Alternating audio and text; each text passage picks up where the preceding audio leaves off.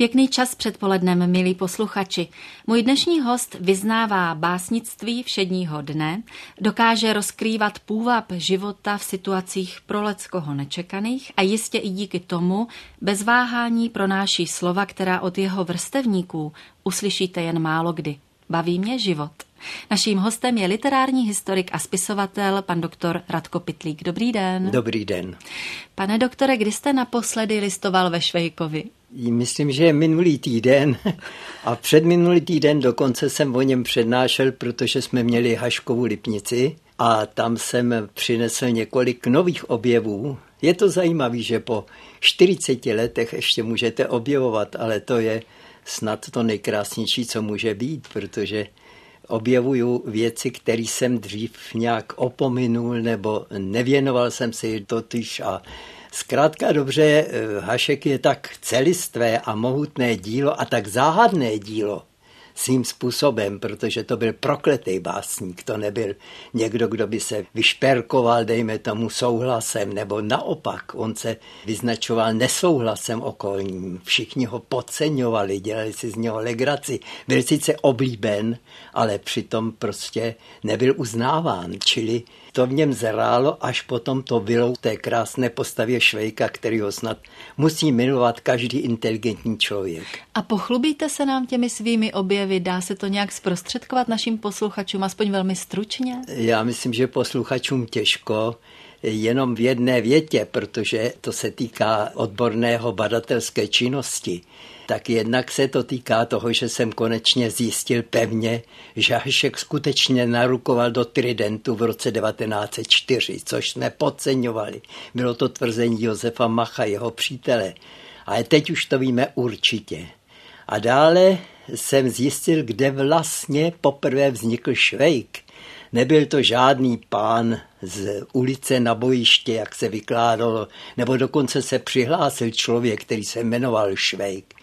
Švejk vznikl v kabaretu strany mírného pokroku v mezích zákona a dokonce víme téměř denně na představení, ve kterém to vzniklo, ta postava Švejka. A byla to taková karikatura rakouského vojina, který dělá v pevnosti Monfalcone poblíže Terstu, dělá stráž tehdy mladému Karlu IV. A kdo zná trošku historii, tak ví, že Karel IV. jako mladý císařský následovník vlastně bojoval o tuto zemi pro Rakousko. Čili ten trident tam hrál svoji roli a to se objevilo taky v tom kabaretu strany mírného pokroku v mezích zákona. Já to říkám proto, aby se ten nepletlo s nějakou dnešní stranou. Byla to skutečně parodie na politiku a na politické vyjadřování. No a třetí švejk je ten, který ho známe dnes, to znamená ta groteska z roku 1911, potom teda to zpracování z roku 1916 a konečně to nejdůležitější a to je osudy dobrovojáka Švejka z roku 1921. Teď víte úplně všechno o Haškovi. tak děkujeme za to. Vy máte rád nejenom Haška, Švejka, ale také hudbu, přírodu, posezení u piva a hlavně posezení s lidmi oduševnělými a v tom jste zajedno s posluchači dvojky, kteří dnes mají to potěšení poslouchat vyprávění literárního historika Radko Radko Pitlíka. Hezké chvíle vám všem přeje Jitka Novotná. Ve studiu mám pana doktora Radko Pitlíka. Vy jste o Jaroslavu Haškovi napsal řadu knih, jako editor jste připravil k vydání jeho spisy. On byl výrazný bohem, výrazný humorista. Co vy a bohémství? Je to sepětí, které funguje? Měl jste k tomu někdy blízko, k tomu rozevlátému, možná trošku nezodpovědnému životnímu stylu? To já nevím, to byste snad musela se zeptat moji paní nebo někoho z mých známých, ale spíš jde o to, že já jsem k tomu neměl příležitost, protože jsem byl už hned po návratu z vojenské služby jsem byl zaměstnancem Akademie věd, a to říkám ne v uvozovkách, protože já jsem měl to obrovský štěstí, že mým představeným a ředitelem byl pan profesor Jan Mukařovský. A to je jméno, které bychom snad si měli dodnes vyslovovat s určitou vážností, protože to byl specialista na sloh, na zkoumání slohu. A on neměl rád takový ty badatele, kteří se buď ponoří přímo do archivu a pak něco vytáhnou a objevují to lidem, nýbrž měl rád lidi, kteří přemýšlejí a uvádějí to do filozofických souvislostí. A v tomto případě si myslím, že nám Mukařovský dal určitý základy pro literární vědu, pochopenou jako součást samozřejmě celého procesu, jak teda tvorby literatury, tak i literární kritiky, protože jeden z našich velkých kritiků, vlastně ten největší, František X. Šalda, byl rovněž literárním historikem, vynikajícím způsobem přednášel romanistiku. Nevím, jestli se to dnes přednáší na vysokých školách, pač s nima už nemám styk, ale myslím si, že to je součástí vzdělanosti národa. Vy jste měl od dětství dva zájmy, zpívání a přírodu, tak hudba se v literární vědě určitě hodí, protože rytmus řeči, rytmus zpěvu, tam ty styčné plochy nacházíme. Ale co ta příroda? Promítla se potom nějak užitečně do vašeho literárně vědného bádání, nebo jste ji nechal jenom na vedlejší koleji jako svou lásku a vášeň? No totiž život je jenom náhoda, to už někdo, myslím, zaspíval nebo napsal ale já jsem měl tu šťastnou náhodu, můj otec byl hydrobiolog, to znamená zkoumal rybníky, bonitu rybníků. A já jsem měl to štěstí, že jsem jako kluk si mohl vzít loďku, zajet si do toho chobotu, to znamená do těch, řekl bych, uchráněných vlastností rybníka. A tam v tom rákosí pozorovat kachny, potápky a dokonce tehdy ještě roháče, dneska už snad je to vzácnost, která vymizela. Ale měl jsem k tomu velice blízko, protože, jak říkám, otec pořád mikroskopy a ty lenty zkumavky a zkrátka něco hledal, zkoušel. No a tak to je ta příroda, mi zůstala vlastní a dokonce bych řekl, že to naštěstí trošku přešlo i na mého syna. Naštěstí říkám a trošku. A co to zpívání? Já když jsem četla no, nějaké rozhovory... to je druhá kapitola. Mm. Tady, jestli budete mluvit o mém synovi, tak jsem se trošku rozešel, protože já jsem zpíval Arie Antik, čili tu klasiku, řekl bych renesanční, a e, Vojta bohužel od raného mládí měl zájem spíš o jazzovou hudbu. Která... Proč bohužel? Vy jazz máte taky rád, ne? taky, dneska už jo, protože jsme našli můstek, který se jmenuje Bernstein. No tak to mi musíte a... říct, jestli jste byl nedávno na Pražském jaru na koncertu, kde váš syn Vojta Dick zpíval po boku slavných zpěváků z londýnského West Endu za doprovodu České filharmonie, amerického dirigenta právě hudbu z Bernsteina. No, tam jste nechyběl, že ne? Jsem tam, pochopitelně jsem tam, paní redaktorko, byl a dokonce jsem se nejdřív chvěl, obavou, což mám vždycky, protože nevím, v jaký bude situaci, protože znám hlas. Hlas je jeden z nejchoulostivějších nástrojů, to není jako housle nebo viola nebo basa, prostě hlas vám selže v okamžiku, kdy nejméně to očekáváte. No ale naštěstí, musím říct, naštěstí, Vojta nejen, že zapadl i do té angličtiny, ale zapadl tam zejména svým pumštem, takže myslím si, že to zvládl. No to bylo bravurní a nádherné, měla jsem tu čest to slyšet. Co to s vámi Děkuju. dělá, když ho pozorujete na pódiu? Tak říkáte nejprve strach a potom štěstí? No tak eh, to až potom. To až potom, když to případně nějakým způsobem zaleju douškou nějakého alkoholu, ale ten strach je pochopitelný, protože, jak říkám, kdo zkusil někdy zpívat na veřejnosti, tak ví, co to je za nervák. To je prostě něco strašného. Já obdivuju třeba, vnitřně obdivuju třeba Karla Gota, který v tomto neselhal. A jestliže selhal, tak my o tom nevíme. A to je důležité, aby jsme o tom posluchači nevěděli. Vy sám jste si někdy to zpívání na veřejnosti vyzkoušel? Ale prosím vás, potom nemluvte jednou nebo dvakrát a nedopadlo to ani. Ale moje žena se jmenuje Věra Dyková a já jsem si ji namluvil jako zpěvačku. Ona velmi hezky jazzově zpívala s jazzovým orchestrem a měla takový temný tambr jako svého času, jakási Zara Chleandrová, to byla švédka, která tady v, kdysi v dobách 40. let, 50. let prostě zpívala takovým temným altem a to je moje žena Věra. Usedáte dodnes ke klavíru, pane doktore?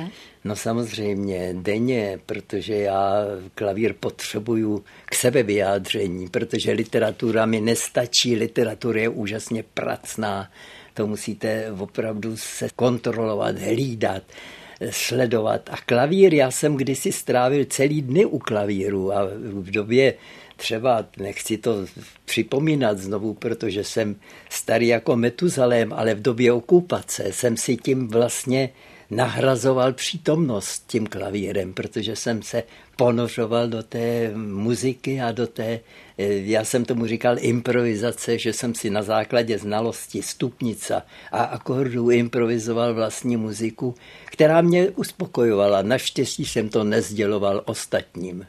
A Nacvičujete ještě dnes třeba i nějaké nové skladby nebo výhradně improvizace je vaší no radostí? Dneska, abych vám řekl pravdu, protože jsem se profesionalizoval na literaturu a člověk nemůže být tu sem, tu tam, eh, každou chvilku něco jiného, takže mě ta literatura naprosto absorbuje a ani se nepokouším, ale mám štěstí, že pode mnou bydlí pan Emil Vyklický, takže slyším, kam asi ta moderní hudba dosahuje. Mým zácným hostem je pan doktor Radko Pitlík, literární vědec. My jsme už naznačili, že jste vášnivě miloval hudbu, přírodu, ale pořád vlastně nevím, kdy se zrodila vaše láska ke knihám, kdo vás k ním přivedl, nebo jestli ta cesta byla zcela samostatná. Já teď řeknu něco, čím se asi schodím před čtenáři. Kája Mařík mi k tomu přivedl. Kde pak? Já jsem se zamiloval, já jsem zamiloval, prostě to napsala farská kuchařka z Mníšku, takový románek o mládí malého chlapce z Hájovny a já jsem se do toho zamiloval a tak dále a od té doby to začalo Pepánek, Nezdara, Kája Mařík, zkrátka ty dyčtí hrdinové, No a potom přišel eh, jedna velká má láska. Já jsem se pokusil ve svých jedenácti letech dát dohromady sebrané spisy Ignáta Hermana. Hmm. Ten Ignát Herman byl takový, eh, řekl bych, šprýmovný strejda, hrál pěkně taky na kytaru, ale zejména to byl milovník staré Prahy, který udělal spoustu a spoustu románků, že jo, vdavky na Nenky Kulichovi, některé byly dokonce i sfilmovány, ale taky otec Kondelík, ženich Vejvara, a já jsem si tak nějak tuto selánku zamiloval. Taky to byla doba, kdy se nechtělo vnímat, byla to okupace německá, kdy se nechtělo vnímat tu situaci vnější, tak jsme se soustředovali na tu literaturu, takže tehdy se hodně četlo. No a já jsem z toho si udělal knihovnu, potom se rozšířil knihovnu, potom přišla ta velká doba, po 45. roce jsem si sehnal celého Čapka Karla, sehnal jsem dokonce i taková jména jako je James Joyce, což je vlastně největší autor 20.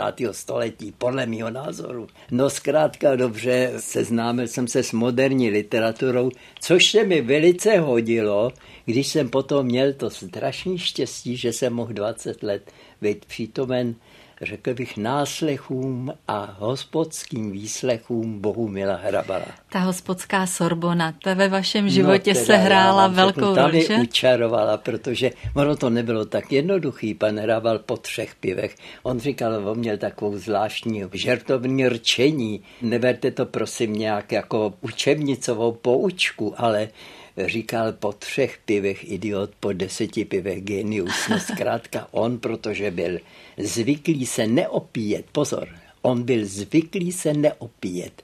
Já jsem ho neviděl až na drobné výjimky, o kterých se nemluví, tak jsem ho neviděl opilého. A ten člověk tím nápojem získával takový to lespry, co mají francouzi po víně, tak my to máme po pivu. A jak jste se vy dva vlastně seznámili? Seznámili jsme se úplnou náhodou, protože tam e, u nás na letní byla hospoda u Sojků a mě jednou kamarád, to ještě se o moc nevědělo, to byl 63. rok, než začala ta velká vlna krátkých filmů. Čtyři režiséři udělali velmi krátký, velmi hezký průřez s těmi filmy, tou poetikou Hrabalovou. No a já jsem ho tam potkal a oni mu řekli, že jsem filozof a on mi začal hned citovat Hegla a Kanta, jo, což jsem ani já neznal, co on všechno pročetl, protože on to byl člověk s obrovskou invencí a kdyby byly normální poměry, tak by asi přednášel na univerzitě. Jedna pragmatická podotázka. Pivo jste už tou dobou pil, nebo jste se ho kvůli Hrabalovi bohužel, teprve naučil pít? Bohužel můj dět byl milovník piva a učil mě to už od čtyřech let. A maminka vždycky říkala, tatínku, nedávejte mu, to bude blbej. No ale on si nenechal říct. Pan Hrabal se s vámi setkával, jak říkáte, 20 let. To znamená, že vás musel mít rád, musel Prosím vyhledávat vás, vaši takhle, společnost. Takhle milostně nemůžeme hovořit. Proč to byl ne? člověk, já jsem si ho velice vážil a pak jsem měl štěstí, protože jsme měli společného přítele, nějakého Rudolfa Vápeníka, který byl jakýmsi ataše v Berlíně tak mi sjednal nám společně, že já jsem ho uváděl. Týden jsme byli spolu, jak říkají francouzi, v téta tětiku. To znamená, byli jsme od rána do večera a já jsem poznal, co je to za člověka, že je to opravdu, to nebyl člověk, to byl poklad. Hmm. Ale odložte na chvilku skromnost stranou a řekněte, proč si myslíte, že vás pustil k sobě tak blízko? Náhoda, on neměl jinou možnost, protože tehdy začínal teprve. Teprve potom, když měl ty obrovské úspěchy, tak se kolem něj začali trousit všichni ti znalci a někteří dobří, ale já jsem měl to štěstí, že jsem trefil ty začátky a ono to začínalo všechno v ladírně Národního divadla, kde jsem bohužel nebyl, ale byl tam pan Marisko.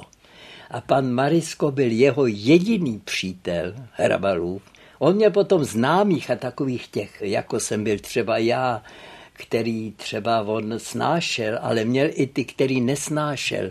Ale pan Marisko byl přítel, to byl člověk, který to s ním táhl, tak říkajíc v uvozovkách táhl od dětských let, protože on byl, jeho otec tam byl ředitelem hudební školy.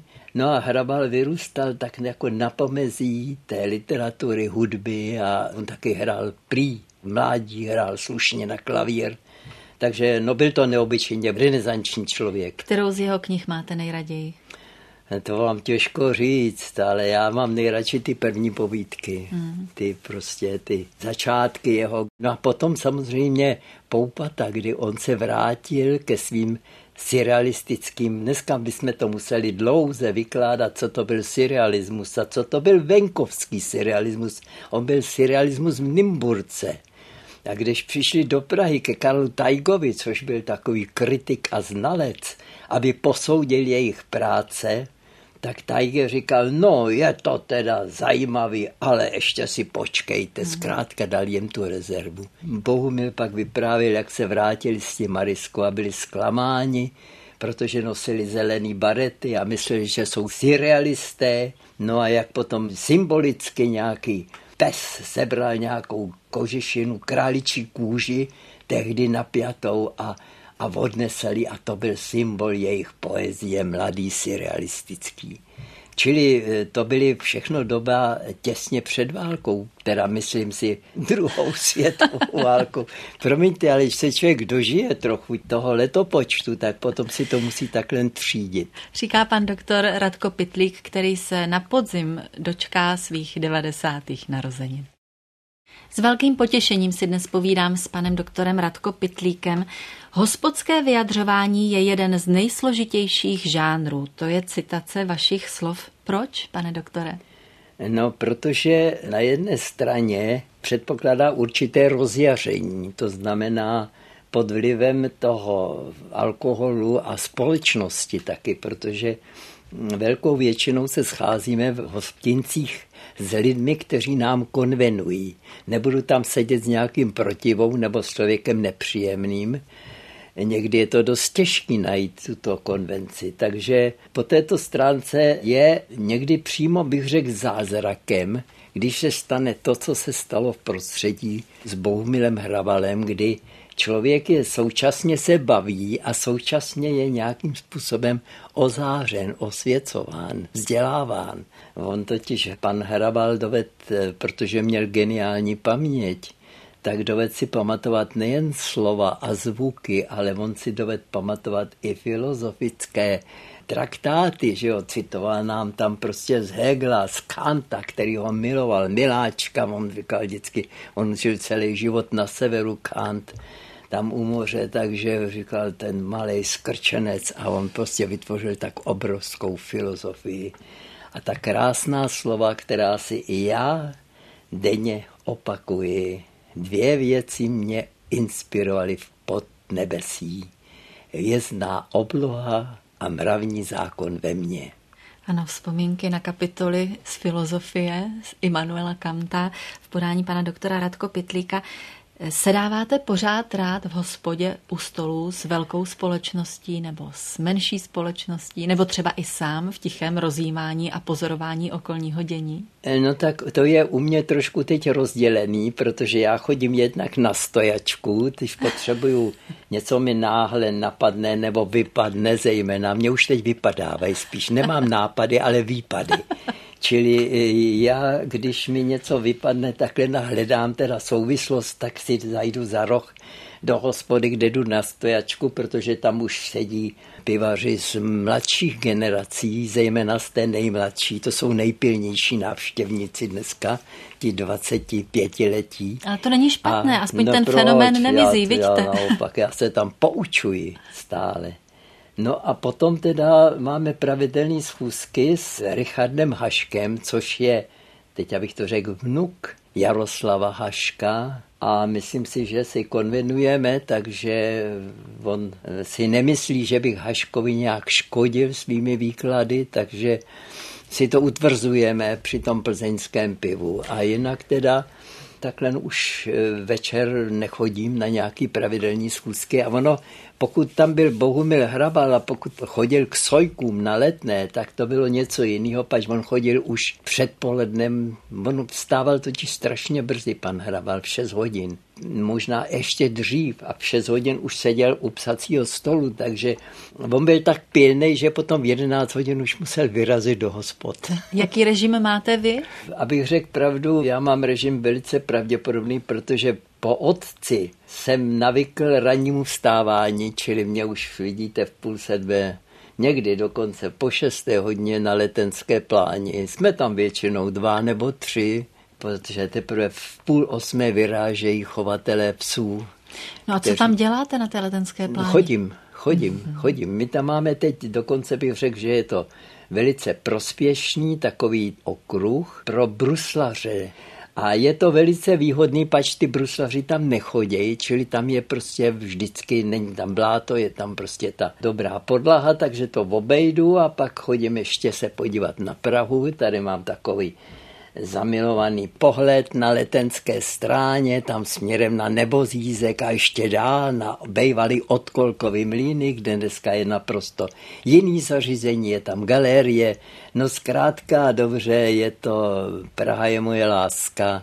A já si vzpomínám vždycky při této příležitosti na slova Ignáta Hermana. Praha je jediná a jediný jen pro mne v ní je život, říká Ignát Herman. A já také, si to v duchu ano, šeptám s ním. Vzdal jste jí hold v mnoha publikacích, které jste věnoval zejména tedy Letné, ale také Bubenči, Holešovicím. Psal jste o jejich známých i neznámých rodácích, ale v tom vašem denním režimu jste mi ještě neřekl, kolik času v současnosti věnujete literární vědě.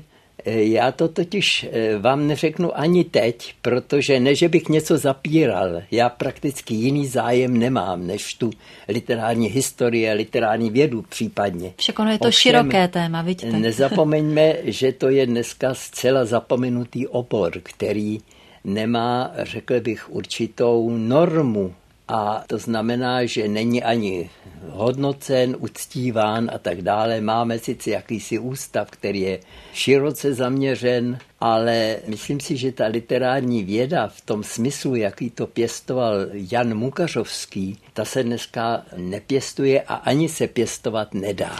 A snažil jste se, pane doktore, vychovat si nějaké následovníky? Ale tak samozřejmě snažil ještě, jenže kdo bude mít zájem tak stále je k dispozici.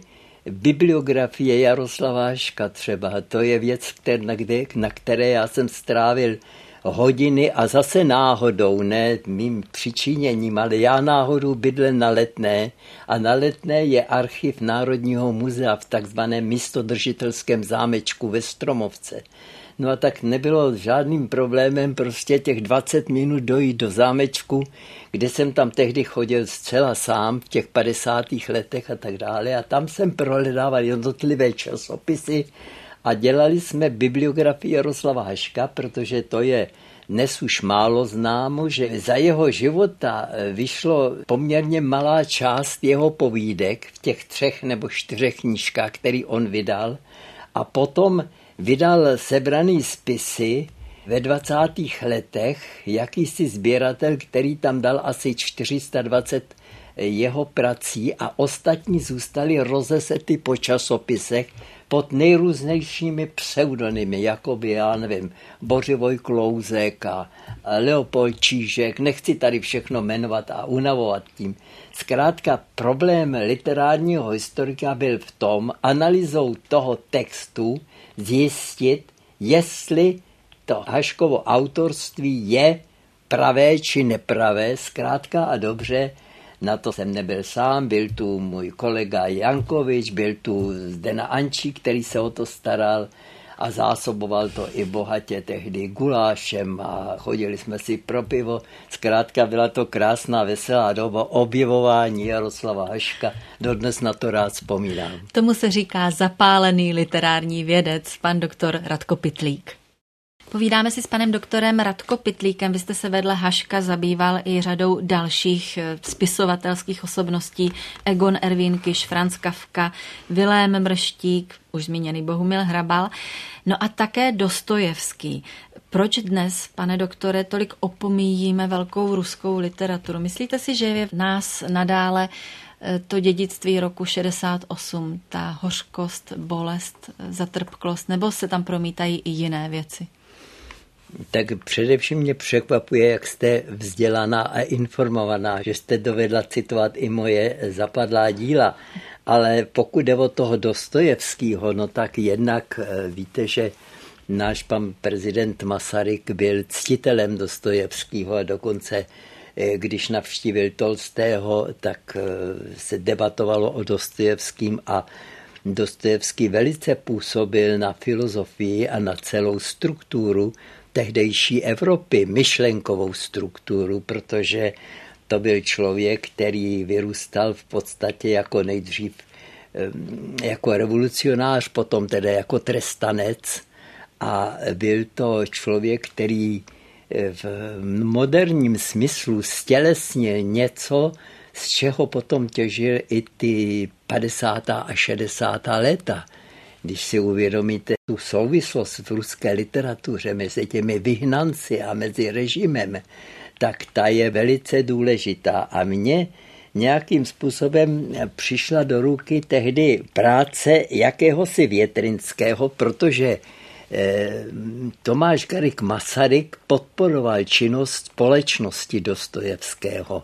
A ten Větrinský tehdy uprchl po revoluci z Ruska a žil dokonce nějak čas v Praze a ten Větrinský byl představitelem takzvané společnosti Dostojevského, která schraňovala veškeré materiály o Dostojevském. Taky jsme tu měli eh, sborníky, které vyšly asi dva nebo tři. Zkrátka, my jsme věděli o Dostojevském svého času za Masaryka víc než v tehdejším sovětském svazu, hmm. takže eh, aspoň si to myslím tak už předtím jsme studovali, já studoval slovanské literatury, tak jsem musel znát Dostojevského dílo. Zaujalo mi to natolik a potom taky ta analogie k těmi s tou druhou světovou válkou, kterou jsem prožíval, že jo, s koncentračními tábory, kdy ten člověk strávil 8 let čtyři roky přímo v koncentráku a čtyři roky na Sibiři, v nepřehledných dálavách, kde nebylo prostě živáčka, kde byl jen ta zvěř a tak dále a vody a močály. No zkrátka dobře, ten, bych řekl, člověk doved vypěstovat v sobě takovou sílu ducha, No on byl trošku poděšený, aby jsme řekli dnešními slovy, že jo, pak procestoval Evropu a a mm, namluvil si eh, tak oddanou bytost, že potom napsal mnoha, mnoha jiná díla. No ale zkrátka ten Dostojevský mě velice inspiroval. Měl jsem bohužel smůlu, že nejsem rusista, takže když jsem pak přišel a dával kůži na trh před rusisty a společností Dostojevského, která dodnes u nás existuje, no tak jsem se nedozvěděl prakticky kriticky nic ke té své práci, jedině tak, že mm, tam prej chybí povídka něžná, to je výtka toho našeho nejhlavnějšího rusisty, že jsem tam nezahrnul povídku něžná, ale já jsem tam se snažil rozebrat několik románů, které mě inspirovaly. Pane Čili... doktore, to bylo velmi sebezpitné, ale já si říkám, že jste možná vykonal víc než jaký vzdělaný rusista pro popularizaci Dostojevského díla. A to je, myslím, zapotřebí, ne? Prosím vás, tady musíme být opatrní, protože mi můj přítel František Kautman eh, se eh, věnoval Dostojevskému vlastně celoživotně On to bral trošku jako sebekritiku, protože ze začátku působil taky tak v těch 50. letech trošku, eh, bych řekl, jednoznačně, ale zkrátka dobře, byl to znalec, ale v té době, kdy on byl už nemocný, tak já jsem přišel s touhle prací, která si myslím, že má právo eh, na, na život a měla by být nějakým způsobem recenzována Bohužel mám jenom jednu nepatrnou recenzi a e, zejména mezi čtenáře to jde velice těžko. Teď jsme tu zprávu poslali do světa. Když jsem tady, pane doktore, prozradila, že v říjnu oslavíte životní jubileum, tak jste se na mě trošku zamračil, že to nerad slyšíte, ale odžito máte hodně pěkného. Cítíte v sobě někdy nostalgii nebo povzdech nad odvátými časy? Ne, já na to nemám čas, protože jsem neustále obklopen nějakou činností a zaplať pámu.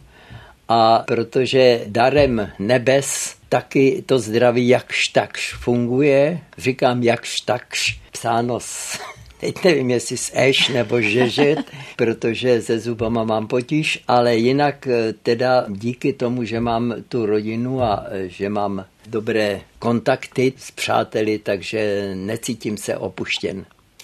A co vás naplňuje do dalších dnů optimismem, radostí a vírou v dobré směřování, třeba těch vašich potomků? Že to bude lepší a pak mě inspiruje lidé, kteří, ač třeba mladí, tak jsou na určitý úrovni vzdělání. Ale musím říct, že s tím jsem se setkal i dnes. Hmm, děkuji moc krát. Začali jsme Haškem, skončíme Haškem. Co byste o něm ještě rád zjistil? Já bych o něm řekl to, že Haška bychom měli číst ne odpočinkově, ale studijně. To znamená přemýšlet o tom, jestli za těmi jednoduchými větami, jako je právě často ty výroky Švejka, který se citují, tak jestli není něco chytrého a moudrého, co ještě neodkrylo svůj vlastní obsah. Některý člověk, některý život je tak složitý, že život člověka je proti tomu hadr. To je věta přímo filozofická a já vám řeknu, že když si ji večer opakuji, tak potom už neusnu. Naším hostem, velmi milým a vzácným, byl pan doktor Radko Pitlík, literární vědec. Děkuji vám za to, přeji vše dobré a moc si vážím, že jste za námi přišel. Naschledanou. Děkuji. Naschledanou. Zítra tady bude Vladimír Kroc a jako jeho host herečka Anna Geislerová. Jitka Novotná se loučí a přeje hezký den i celý počínající týden. Naslyšenou.